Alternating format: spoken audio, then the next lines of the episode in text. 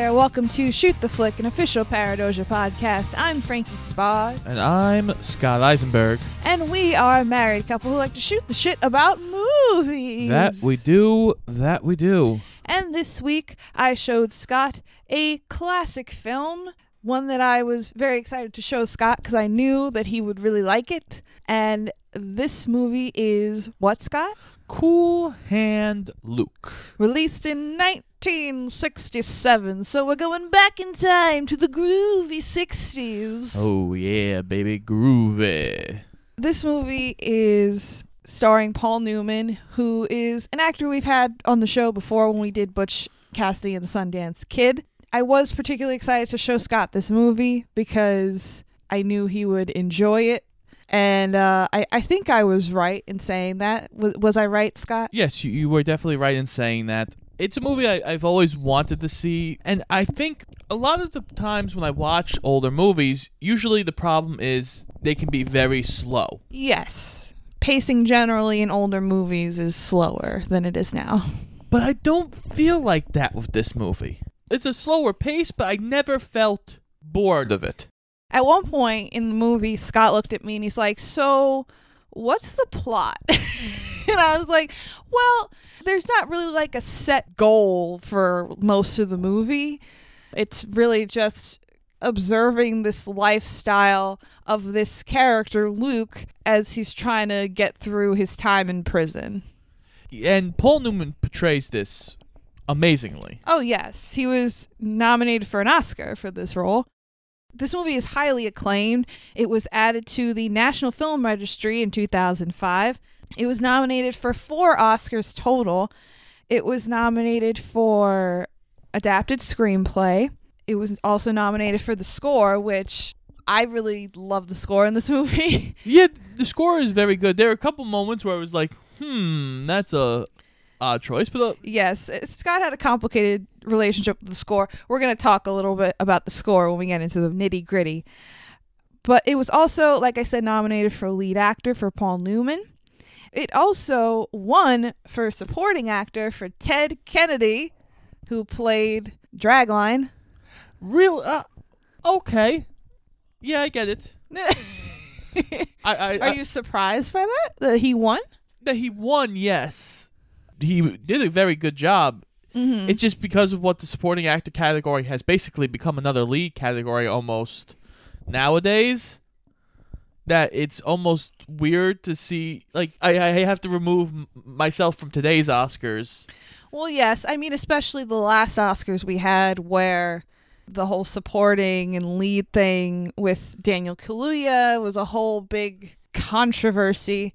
So I get what you're saying. But I think that Ted Kennedy winning for this performance, I think, is a, a great testament to a truly solid supporting performance oh. because his performance while it's obviously not as big as Paul Newman's performance cuz Paul Newman is the main star, the main crux of the film, Ted Kennedy's character truly does support Paul Newman's character and bring out the best in him. Yes, I, I 100% agree with that. So this movie was directed by Stuart Rosenberg, who also directed the 1979 Amityville horror film.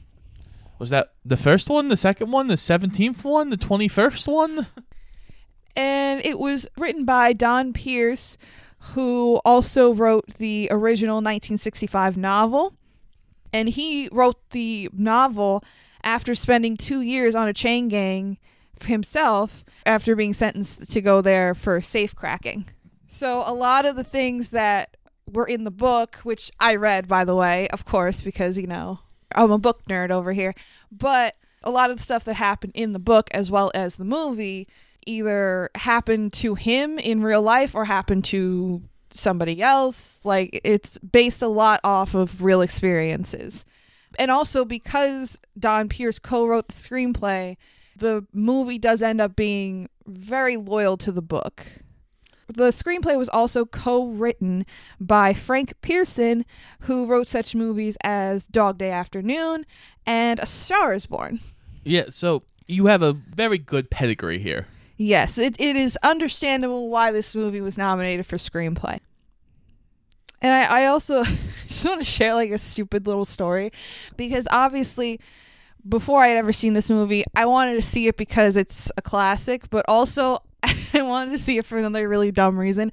So when I was a teenager, I one summer went to this theater summer program in the city. It was basically like a, a week long summer camp situation, and there were counselors who were like in their 20s. And one night we had this like mixer situation, and one of our counselors was behind the bar making quote unquote cocktails, but obviously we were teenagers, so he wasn't making like alcoholic cocktails. And he made a cocktail. I know the story is random and it seems out of place, but it's getting somewhere. He made a cocktail. called the Cool Hand Luke, which I did not understand the reference of at the time, but he made a cocktail called the Cool Hand Luke, which was, if I remember correctly, a mixture of ginger ale and fruit punch. Which, if I also remember correctly, was really good. it must have been because I still fucking remember it years later. So, if anyone out there wants to make a Cool Hand Luke, either alcoholic or otherwise, just take some ginger ale and fruit punch. I would assume vodka would probably go best with that. Yeah, probably. Because vodka goes with everything.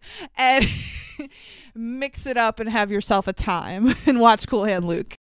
So, do you want to just get right into the nitty and the gritty? yeah, let's get right into the nitty and the gritty. So, we start off immediately meeting our main character, our main squeeze, Luke Jackson, played by Paul fucking Newman. And he's drunk as a skunk. Drunk as a skunk, but still sexy as fuck. we we actually jokingly right before we were going to watch this movie, we were talking about in our kitchen with my mother-in-law going, "Who would you rather have, Paul Newman or Robert Redford?" Frankie had Paul Newman. Me and uh, my mother-in-law agreed Robert Redford. I still really do love Robert Redford, but I don't know, man. I just that Paul Newman, man. Well, your mother always said those those eyes. yeah, it's all it's all in the eyes. Window to the soul and all that. So he's yes, he's drunk as a skunk and he is running through town. Taking the heads off parking meters. Yes. And he immediately gets cornered by the cops and arrested. And he is sentenced to two years on a chain gang in a prison camp doing road work. And Which is crazy to me because I feel like very shortly after this, we find out that Paul Newman's a war hero. He had the Purple Heart, Silver Stars. He didn't advance anywhere in rank. They said like he comes in a buck private and left a buck private. right. So it's very crazy to me that this war hero Mhm. is sentenced to two years in prison. I feel like they would have most likely let him slide on this because of his record. Mhm. I don't think he would have got two years in prison. Right. Well, it kind of implies that he's been troubled for a while because, you know, if you have one drunken disorderly or whatever, you're not going to get 2 years in prison. I mean, I don't know, but I don't think in the 50s even you would have gotten 2 years in prison for that. Well, I, he wasn't. I don't think he was for the drunken disorderly. I think he got the two years technically for destroying municipal property. Oh, right. You're absolutely right. Because later on in the movie, one of the prisoners makes a crack at him, like, oh, what were you uh, brought in for destroying gumball machines? Like, ha ha ha. And Luke makes a comment, oh, yeah, I was just settling some old scores. So throughout the movie, there's a lot of hints that he is rebelling against authority. He's kind of bitter and resentful towards the man, you know? Yeah. And what I really love about this movie is that it doesn't like spell it out for you.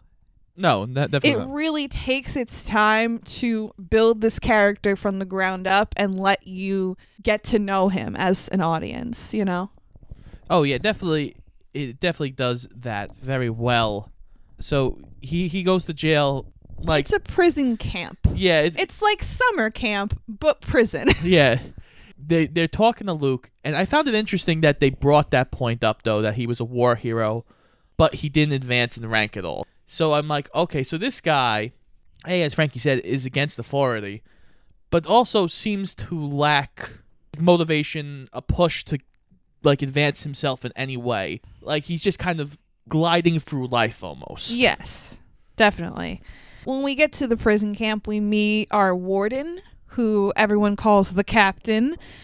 We meet our head guard, Boss Godfrey, who the prisoners call the man with no eyes because he doesn't talk at all and he wears these mirrored sunglasses, Yeah. which are, are used a lot as a visual piece in the movie. Yeah, there's a there's a great shot when Luke's on the bus and the chain gang's on the other side of the road.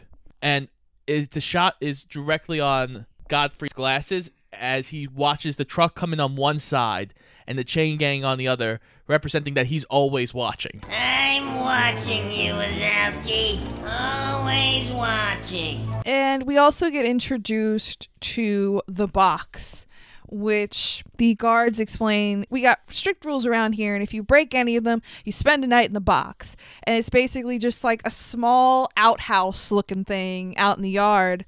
It has limited air, very little room to move, and if one of the prisoners are being punished, they basically have to strip down into this like smock and just sit in there with a bucket in the darkness by themselves and just stew. Yeah, and it's hot and it's yeah, it's pretty torturous.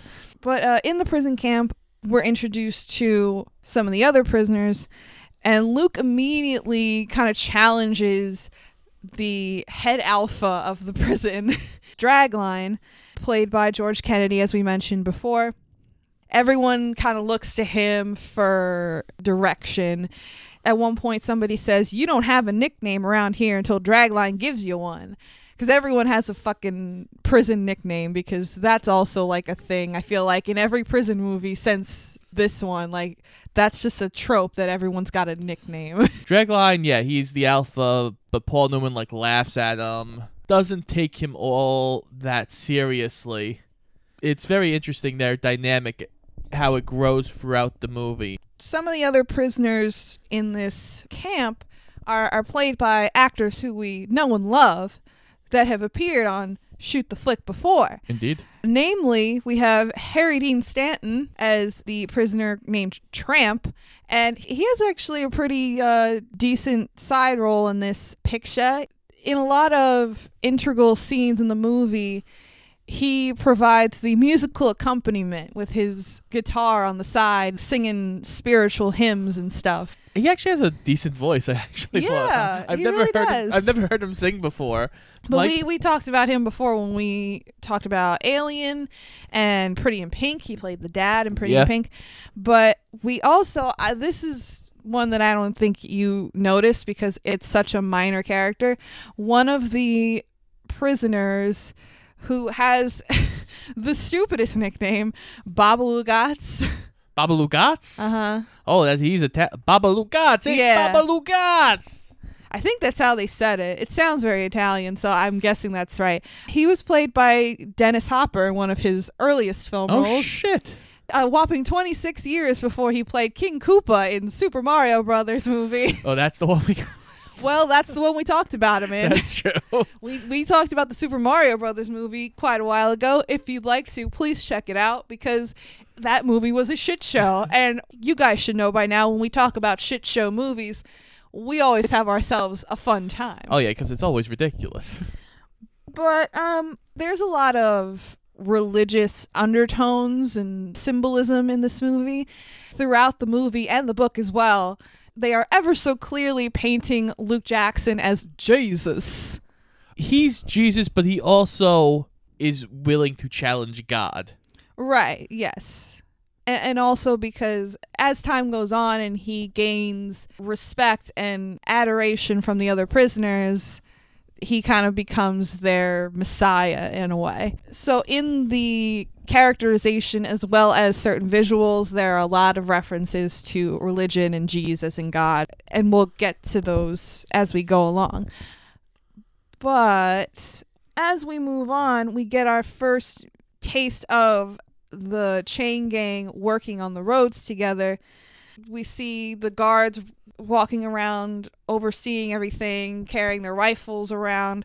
We see Luke working like a racehorse right out the gate. All the other guys are like, they have kind of this not lazy pace, but kind of like a steady pace of working. And Luke is just like hammering at this road. And they're all like, okay, chill out, dude. Like, you're going to pass the fuck out. And lo and behold, in the next scene, there's a prisoner passing out from the heat because it's too much for him. So it's a pretty uh, difficult situation out there. Well, there's also two other things I want to bring up here, and they're both to do with Dragline and the other prisoners.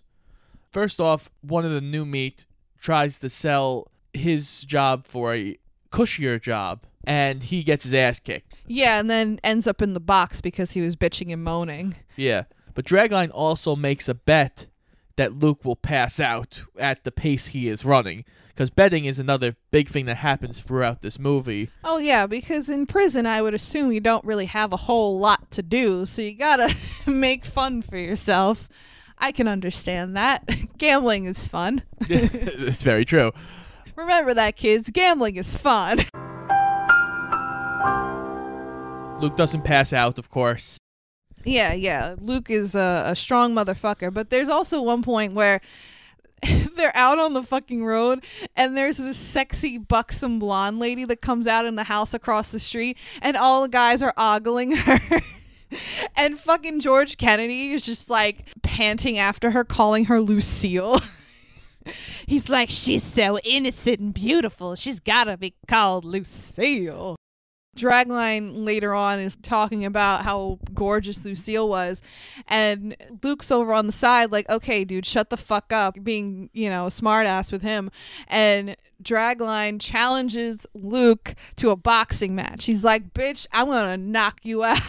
Yeah, because I, the reason I brought up the other moment before about the guy trying to trade his job for the cushier job is Dragline is like new meat has to learn, and Luke looks at him and basically goes, "Yeah, because the bosses need more help." Because that's his big thing. Again, like these guys have all the power. Don't help them to punish the people who are already in here being punished. And I, I just I thought it was a very good moment for Luke that made me really buy into him.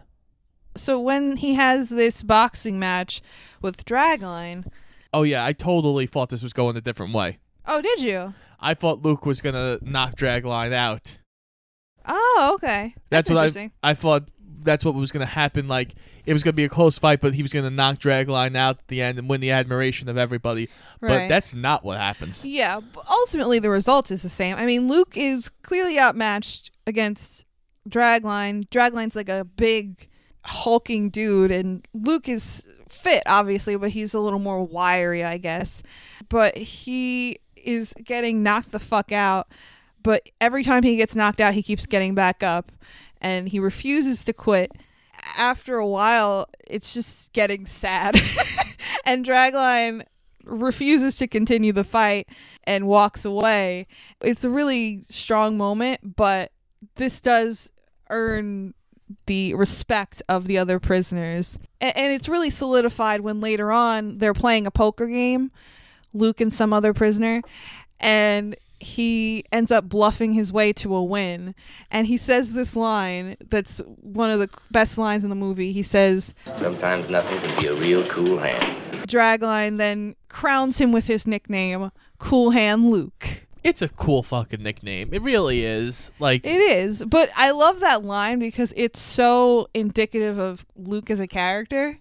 Because, as we were saying before, he has this potential to be something bigger and better than what he is, but he doesn't have the, I guess, the drive. the drive or the motivation to really get there and he's just kind of coasting through life and some might say that he's a nothing Wasted potential. right and luke basically in saying that line is like yeah i'm cool with that so after this scene we get a scene where luke is visited at the camp by his sick mother arletta. And i really love this scene. It's it's a very heartfelt complicated emotional scene. Yeah, because you can tell that both of them know that A, she's dying, and B, that Luke kind of doesn't care that he's really wasted his life, but well i don't doesn't know want to upset her. Yeah, I don't know if he doesn't care. I think he deep down he cares, but he wants to just put on a front that he doesn't care cuz that's easier than admitting his true faults, you know what I mean?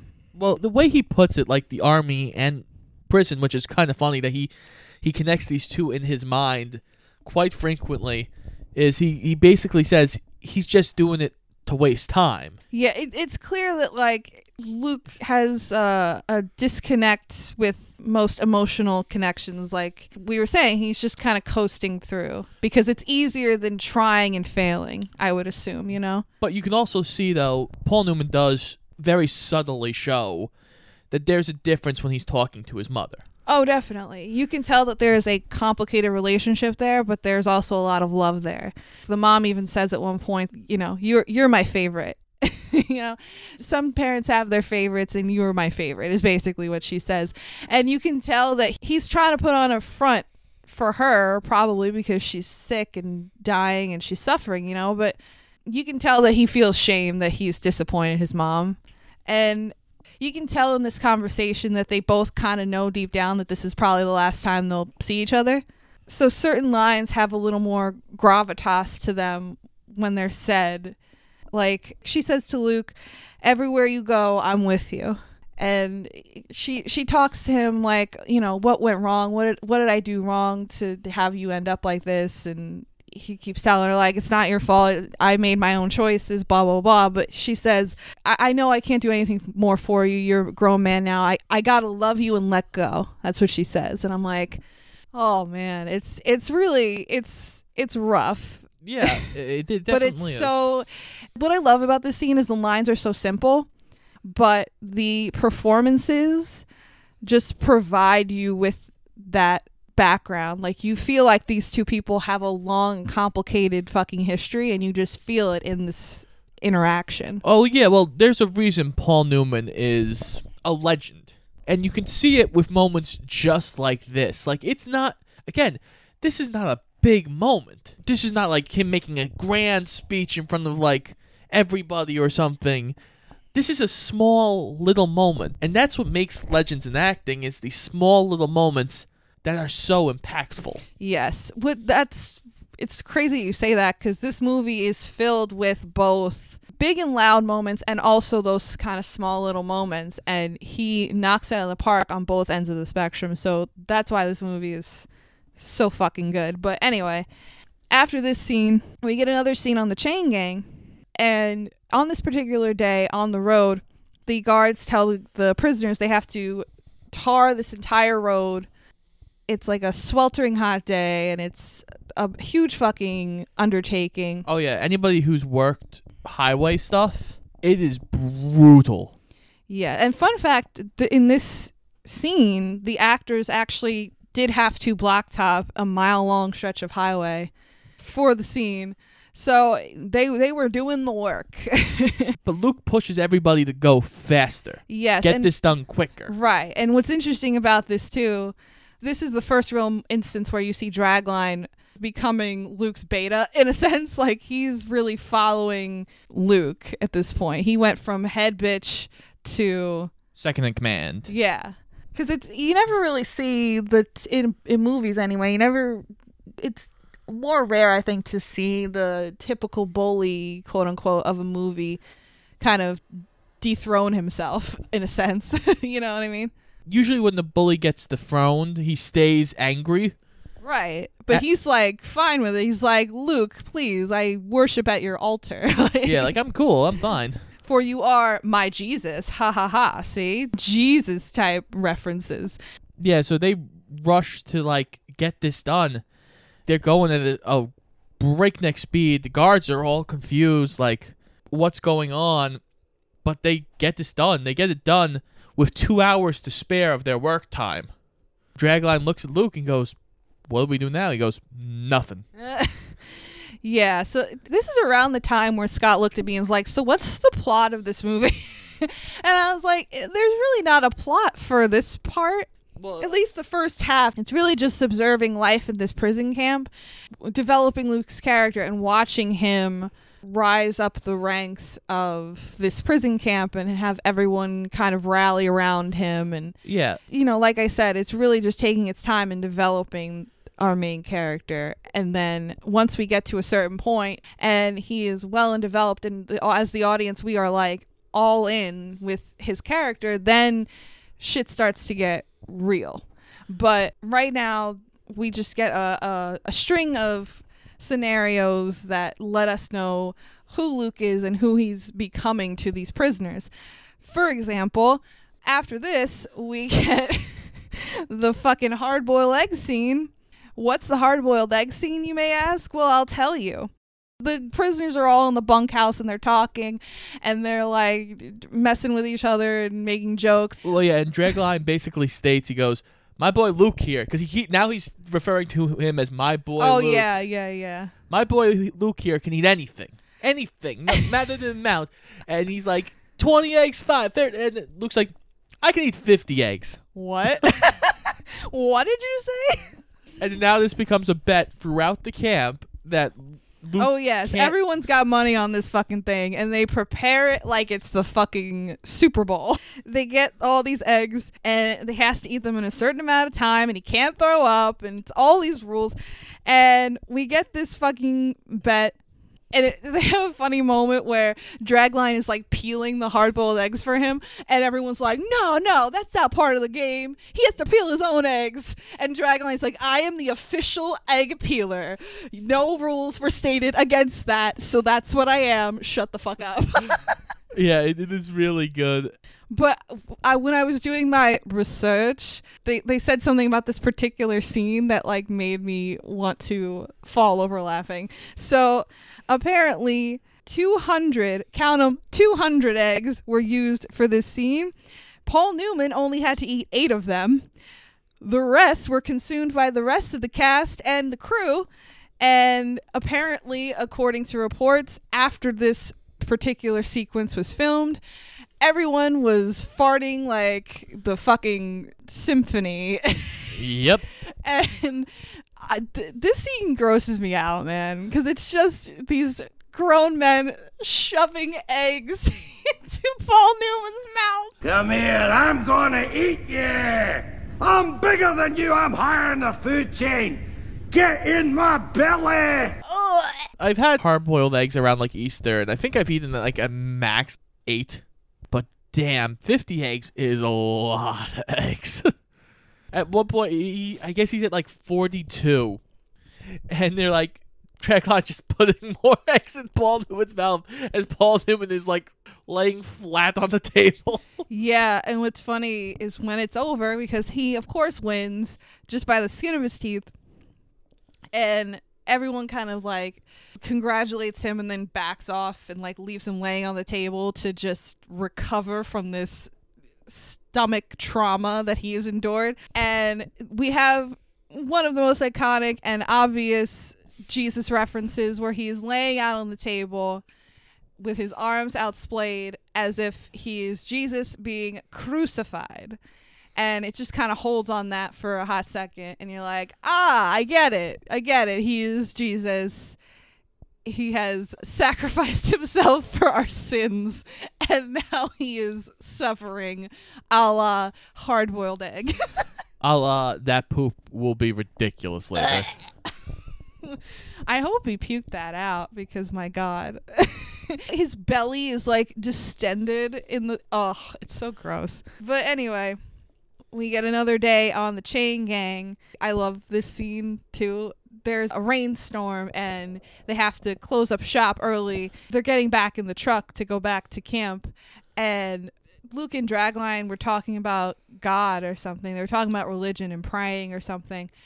And Luke basically says, I don't believe in God. And Dragline said, What are you talking about, Luke? And he starts screaming up into the heavens, yelling at God, challenging him. He says, Let me know you're up there, come on! Love me, hate me, kill me, anything! Just let me know it! and he waits a couple seconds, hears nothing, and then goes, Yeah, that's what I thought, and then gets back in the truck. so there are a lot of religious references in this movie about faith and believing in God and, you know, is there a divine plan that God has set up for me, or am I just a fuck up? That's basically what Luke is struggling with internally throughout this movie. But it's also the rebelling against authority. If God's the highest authority, Right, exactly. Luke would obviously rebel against God. but that is a perfect segue into the next scene we have because we get another really beautiful, as Scott was saying before, quote unquote, little moment in this. It, it's not a, a big bombastic moment like that, but like the, the God yelling scene, but it is just a quiet, tragically beautiful moment where Luke is informed via telegram that his mother has passed away. And he slowly kind of just walks off into the bunk area and all the other guys leave just to give him some privacy and he pulls out a banjo And sings Rainbow Connection. No, wait, no, no. no although that would be weird but he he sings a song called plastic jesus Going 90, I ain't scary, cause I got the Virgin Mary assuring me that I won't go to hell. this scene where he is on his own playing the banjo singing plastic jesus. It was originally supposed to be shot earlier in the shoot but paul newman insisted on learning the banjo himself so he could do it like in reality and not just fake it. So they delayed it multiple times until i think like one of the last days of shooting.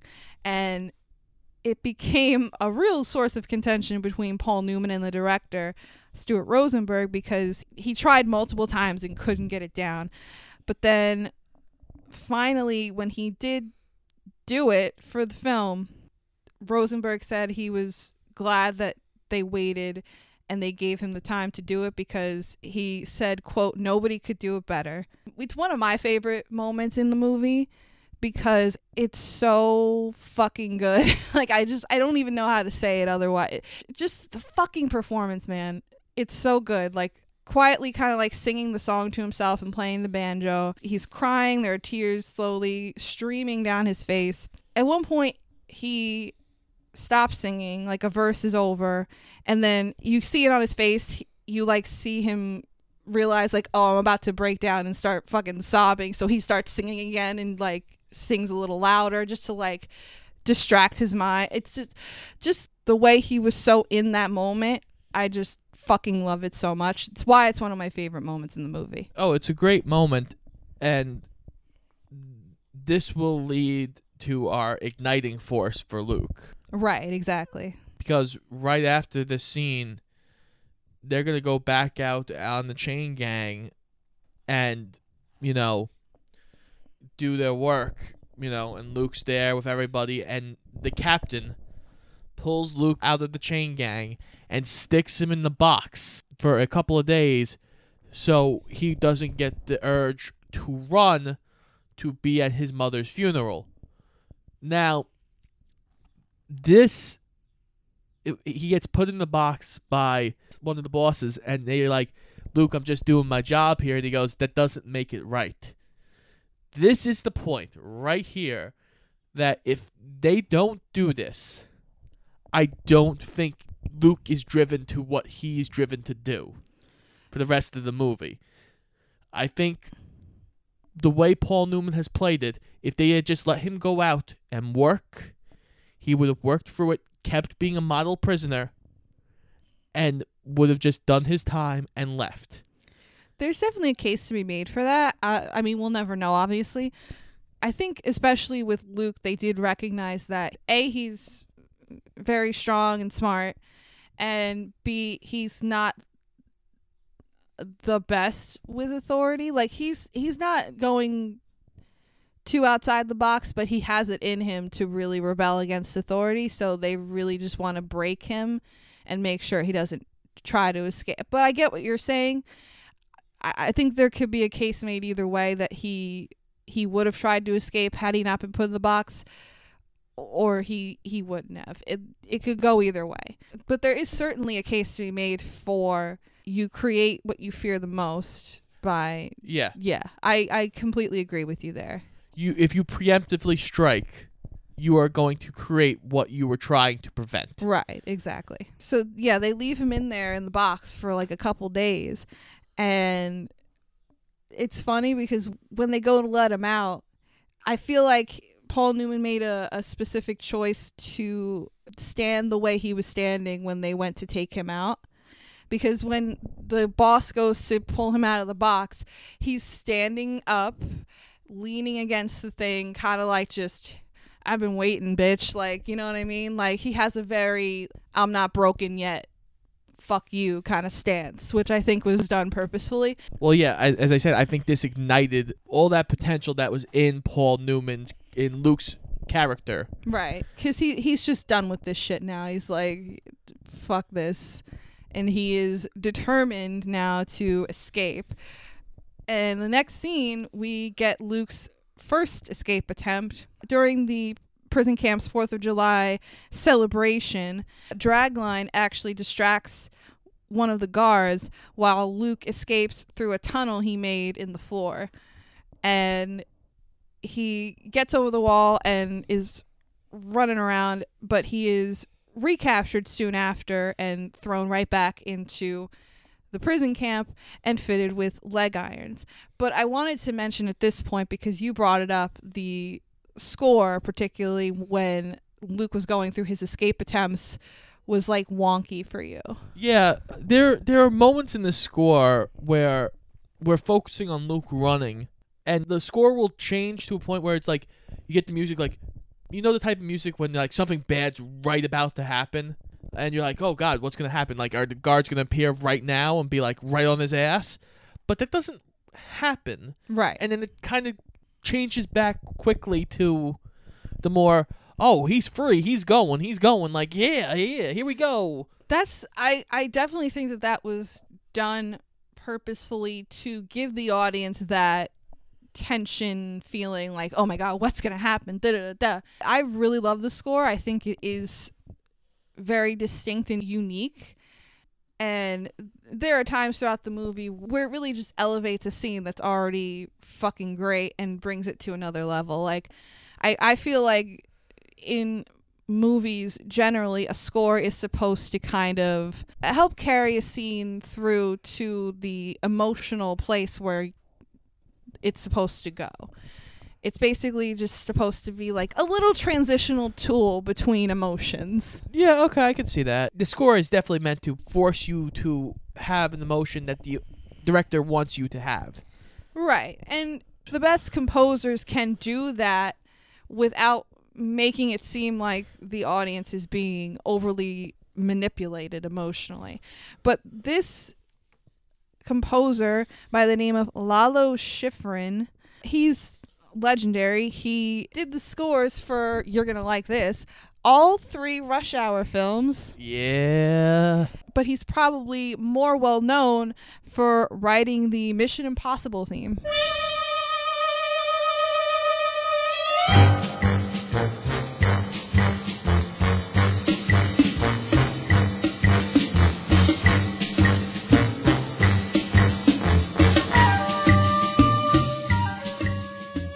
Guy's a legend, and he definitely created a memorable score in this film for sure. Because we're we're sitting here talking about it. So yeah but once Luke is returned to the prison camp, the captain fits him with his leg irons and he gives a speech to the other prisoners, kind of showing them Luke as an example.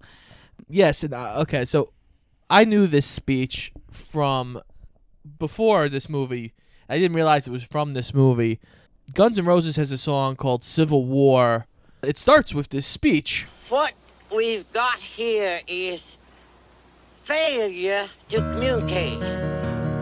Some men you just can't reach. So you get what we had here last week, which is the way he wants it. Well, he gets. it. and I'm like, oh, so that's that speech comes from. It's a good song. It's weird sometimes when you don't know where something is from and then you learn where it's from. It's like, oh, hey, Yeah. but the speech is really well known, particularly the first line of it, which is What we've got here is a failure to communicate. This line wasn't in the book. Uh, they literally just wrote it for the movie. It, was voted the number 11 movie quote of all time by the AFI. Yeah, that's not surprising. It's a very famous quote. I think it's been used multiple times uh, in different things. It's actually used twice in this movie. Yes, it's used later kind of to turn it on its head, but we'll get there. But the captain is basically saying to the other prisoners, like, hey, if you try to escape, this is what's going to happen. And don't get it twisted. We fucking own you, bitch. Yeah. And you know, everyone's glad like Luke's back for a bit and but uh he's not staying long. no, because we immediately get Luke's second escape attempt. yes, where he goes off into the bushes to pee. And uh they're like, "Oh, keep shaking the bush so we know you're still there." he can get shot at a few times, but he ties a string to the bush and just fucking shakes it as he's taking off. And he, this time he lasts a little while longer. Yeah, he's able to go to this nearby house and saw off his leg irons and he spreads chili powder on the ground to stop the dogs from sniffing him out. So the other prisoners are made to believe that Luke has really gotten away, uh, especially when Dragline is mailed a magazine by someone and inside the magazine is a picture of Luke dressed in a fancy tux with two beautiful women on his arms. And the guys are all like excited about this picture and they they look at it like He did it. yeah, exactly. It, it's again, it's like iconography for them. Like they want to look at this picture to aspire to what they could be, and look. They look at him like their messiah. That's it's very Jesus-y. Oh yeah, and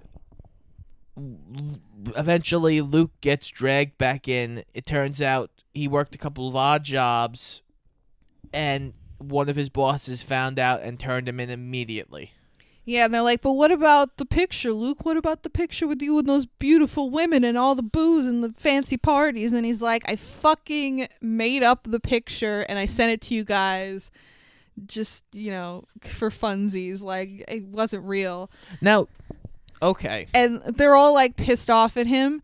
And at one point, Luke screams at them. He's like, Stop feeding off of me. like, live your own fucking lives. You want to fucking get out there and escape? You go fucking do it. Stop idolizing off of me, basically. yeah. Now, so, also, again, very Jesus y. now, do you think that's actually true what? That he made up the picture? that he made up the picture? I think it's yeah. I think it's possible. You think that it's possible that he it's act it was real? The, I think the picture might have been real, but at this point, it doesn't matter if it's real. Yeah, and he's more like He's just- back in the prison. Yeah, that's true. That could be true. He's just so frustrated and so done that it just doesn't matter to yeah, him anymore. and he just doesn't like. They're all like annoying him because they look up to him so much, and he's like, "Why are you looking up to me? I'm fucking back here with you idiots." Like, you know what I mean? yeah, like I he, get what you're saying. like he just wants these people to leave him alone, and the easiest way to make them leave him alone right now because he is so frustrated is to tell him that it's all a lie. so we're in the thick of it now. The captain tells Luke after his second escape attempt, he's like, "If you try this again, we're gonna fucking kill you on the spot." and now proceeds to the point where we are going to break Luke down to itty bitty pieces. We are just gonna break everything about this man. Yeah, he gets thrown in the box for multiple days and the guards after he gets out of there they basically try to force feed him just a massive serving of rice he's like if you don't finish this serving if you don't finish your food you're going back in the box and the other prisoners despite the fact that they were pissed off at him before they see what he's going through and they reach over and they they all grab a little scoop of rice and try to help him Yeah, finish it and that was a cool moment. I liked that a lot. Yeah, I, I definitely think that was still a cool moment. And they're about to get a break from the chain gang for some holiday. And literally, the guard looks at Luke and tells him, Hey, your dirt is in boss blah blah blah's ditch. Dig a hole, basically. Yeah, they, they basically have Luke dig his own goddamn grave. Foreshadowing. And then once he digs this fucking huge grave, the guards come back and they're like, "Oh, why is all this dirt out here? Get all this dirt out of the yard." And they have him fill the grave back up, and they just keep doing this process over and over again For- in an effort to break him. For hours. Right. And all the while, the prisoners are off to the side, led mainly by Harry Dean Stanton on his guitar, and they're singing spirituals to him. They're watching him. Yeah, to try and just keep his spirits up, but also looking to him as, again, their savior, their beacon. You know, he's still rebelling. He's still Cool Hand Luke. Like, he's not going to break. And eventually, they are unfortunately let down because Luke does break after hours and hours of digging and filling and digging and filling. And being beaten. Yes, he eventually just starts begging for mercy and crying. Please don't hit me anymore. I'll be good, I promise. I'll do whatever you say. And the captain has a big shit eating grin on his face because he thinks he's won. He has broken this man and he owns him now. Yeah, and finally Luke goes back in. Everybody, they've torn up the picture, Yeah, they've lost their idealized image of Luke at this point. and Luke looks at them and goes, "Where are you now that I am literally at my lowest point?" Yeah, they're all like, no one's helping him. Like, he falls over because he's so exhausted and beaten to shit. Which is crazy to me and because they just abandon him, basically. yeah, because you, you gotta look at this, man. Everybody, no matter how great you are or how pure, innocent, blah blah blah, you know, everybody's got a point where you can't go anymore. Right, of course. Like he fought back. He got he got his ass kicked. He got knocked until if he had kept going at the and gone all night or whatever, eventually he's gonna die. So we go into the next day on the chain gang, and Luke is yes sir bossing the hell out of all the guards. He has become the prison bitch essentially. He does whatever they tell him to do. He's playing very very nice. But what I love about this is there's really no build up to it. He's just kind of playing nice, playing nice, playing nice until he's not playing nice anymore and he's in one of the guards' trucks driving the fuck away. And he has stolen all the keys to all the other trucks. so they can't chase him. Yeah. Oh my god, it's great. And Dragline is standing off to the side watching all this happen and he just impulsively jumps into the passenger seat of the truck as Luke is driving away and escapes with him. Yeah.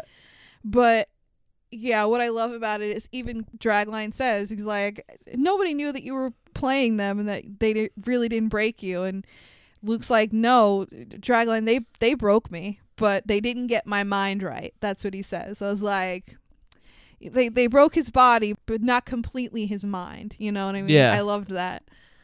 It's a great line and a great speech. This is the craziest part because Dragline has this whole big plan now to go get Coco out of the camp as Which well. Which is one of the other prisoners, his like little lackey. which would make zero sense because that means you would have to go back to the camp and literally luke looks at him and goes dude we're not uh, i'm done Like we're we're not buddy old pals here. He's like I'm going on my own, which is just another way of like him distancing himself from his disciples, so to speak. He doesn't have that close emotional connection to anyone. He just wants to go it alone. well also i think he also thinks that clearly dragline has this grand scheme grand plan to shake the world and luke knows that's not gonna fucking work Yeah. because immediately after this, which we will get into the scene. Dragline's captured almost immediately. Uh, Basically, yeah. So Luke actually ends up splitting up from Dragline and going on his own way, and he goes into a nearby church. And he he has a little private conversation with God, essentially blaming him for making Luke the way he is and sabotaging his life so he can't win. And what I love about this is I feel like people sometimes do just this. They they don't look inward to the things that have gone wrong in their life. They don't just chalk it up to bad circumstances and try to push forward. They kind of give up and just blame God. Yeah. And that's basically where Luke is at in his life and he's I would assume been stuck at this point for a long time. But he gets on his knees and he he asks God, he prays to him, "What do I do?" And he again, like the argument scene earlier in the rainstorm, he hears nothing and he goes, "Yeah, that's what I thought." and moments later, he hears the cops coming and dragline kind of like uh tiptoes into the church and he's like luke and luke looks up luke looks up into the heavens and he's like really old man? That's your fucking answer to me? I was like that's funny. But dragline tells luke hey the cops are outside as as well as you know the the captain and the guards are outside from the prison and they all say if you surrender peacefully they won't beat you up and everything will be fine. And luke's like mm, no i don't really think that's true. I got a better idea. And Luke opens the door a bit and goes, What we got here is a failure to communicate. and he's immediately shot in the neck. yeah what i like about that too is that there's really no build up to that either. You kind of think that luke's gonna go on this whole monologue of like fuck the police you know? But instead the man with no eyes he just cuts him down shoots him in the neck And Luke drops, and Dragline picks him up, carries him outside, and then immediately starts trying to fucking choke the man with n- no eyes because they told him if you could get Luke to basically give up, we weren't going to kill him. but Dragline is subdued by the guards, and as Luke is carried into a car, you know, bleeding obviously pretty heavily from his neck, he tearfully begs Luke to just live. Please don't die, don't die. And the captain is talking to one of the local policemen and he's like, "Okay, we're going to take him to the prison infirmary."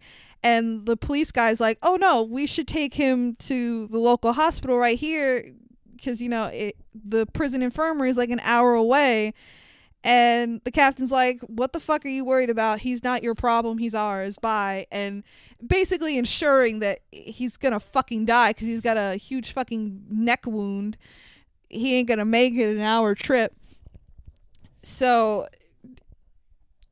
as Luke is being driven away essentially to his death, he is half conscious, kind of leaning over and looks at Dragline and gives a weak little smile, like, I fucking stole in, bitch. And they drive him away.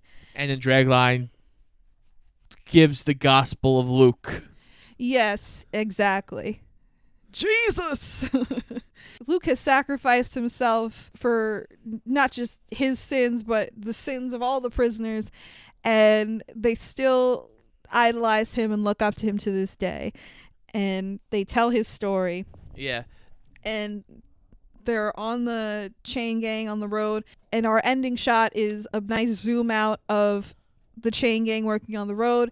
And it just happens to be a huge fucking crossroads. Get it? Cross because jesus. Well, I also think beating you to death with the symbolism well, I also think it was on the road of the church that Luke gets shot at. yes it was the ending end shot is a faded picture of the photo of luke with the two women in the tux like taped back together and it's faded over this crossroads. and it zooms in onto his eye, which I thought was a mistake. They made such a point about his smile Yeah, no, I totally that. I think it should have zoomed in onto his smile. I agree. But yeah, that's that's how we end the movie with our makeshift messiah, Luke Jackson. And that was Cool Hand Luke. That was. So, Scott, what did you think of this movie? Um, it was great. It's a great movie. Paul Newman hooks you in immediately. And for a movie that doesn't have a whole lot of plot, especially the first hour, it is a great character study of this character of Luke Jackson. Definitely.